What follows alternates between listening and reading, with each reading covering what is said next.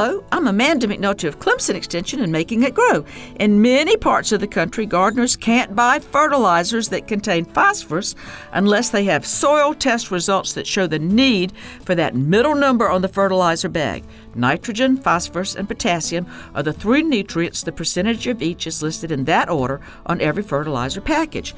Nitrogen and potassium are both relatively water soluble and seldom are found in soils in high levels. But phosphorus doesn't move easily downward through the soil profile with rainfall or irrigation and can reach extremely high levels when gardeners don't follow soil test recommendations. Your local extension office may not be open to the public, but you can call them or Clemson's Home and Garden Information Center for directions on how to submit a soil sample directly.